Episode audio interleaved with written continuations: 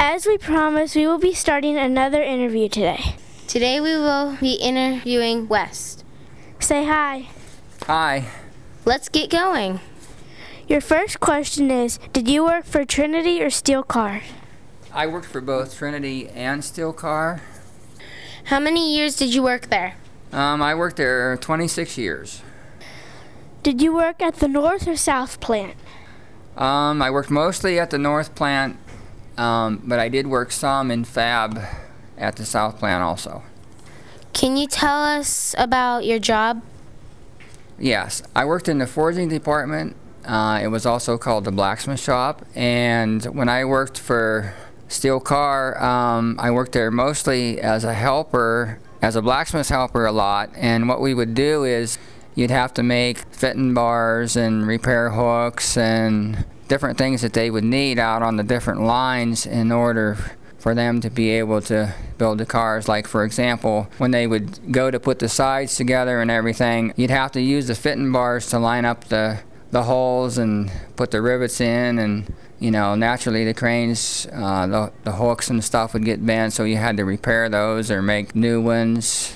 What other jobs were available? When I started there in 74, there was there was always welding jobs available, but I personally didn't, you know, I didn't want to be breathing that smoke all day, so that really didn't interest me in being a in being a welder. But uh, what they would do at the shop is they would post jobs as jobs come up. They would post them throughout the shop, and according to your skills and ability, um, you was allowed to uh, bid on the different jobs that came up, and that's how they determined whether or not you would get the job.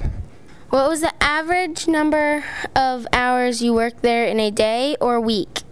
The average number of hours I worked was eight or 40 in a week, but under Trinity in the 90s, uh, we would work a lot. We worked a lot of overtime, like 10 hours a day and Saturday too. What was your usual day like? Under Steel Car, my usual day was like during that time we had a foreman that would assign all the different jobs that you had to do, and like I said, I worked as a helper, so and as a grinder a lot. And you'd go to work at seven. Your you'd have to be there by seven. Your supervisor would assign you the job that you had to do, and it may take all day or it may not, depending on what other jobs come up that they would need a helper for. You would get a 15 minute break at 9 o'clock and then a half an hour break for lunch and another 10 minute break at the end of the day. And between there, it was important to do as much work as you could. Under the steel car days, you were on production, and the more production you put out, the more you got paid. For instance, if you put out 150%, you would get 50% more money for that day. Or if you put out 175%, which that was about the most you wanted to do, or they would come down and change the rates. But if you did that, that meant you got 75% more than your base rate for that day. Did you enjoy working there? Why or why not? Yes, I did enjoy working there. To be honest, I, I do miss the place. Under Steel Car, like I said at that time, you had a supervisor. But when you get to the Trinity part of it, which when Trinity took over in 86, at that point, the fabrication supervisor was also the, the forging department supervisor. But uh, we pretty much had a leadman that, that figured out all the different jobs that we had to do in that department. And later on, let's see, it would be in 1995, I became the leadman.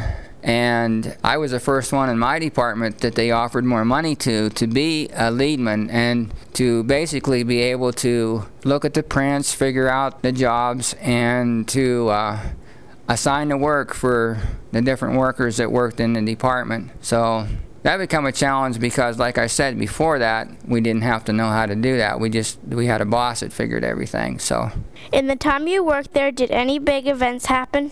yes. Uh, when the south plant was purchased that was a big event because at that point in time that was under that was under trinity after they were there. Oh I, i'm going to say probably approximately three years they purchased the south plant and built grain cars over there which that meant now instead of having three election, erection lines, we had four erection lines, and, and business was really, really booming and good.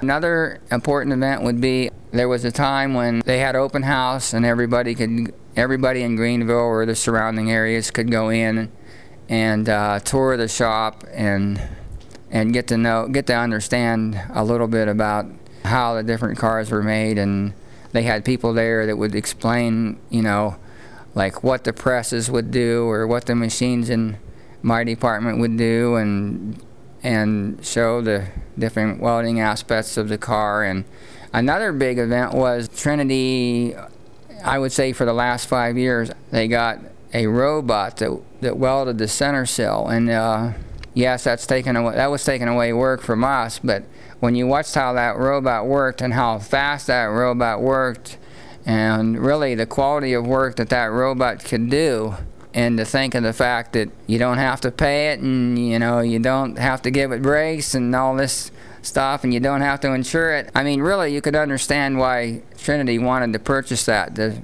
it, it not only made quality better but it was definitely saving them money and time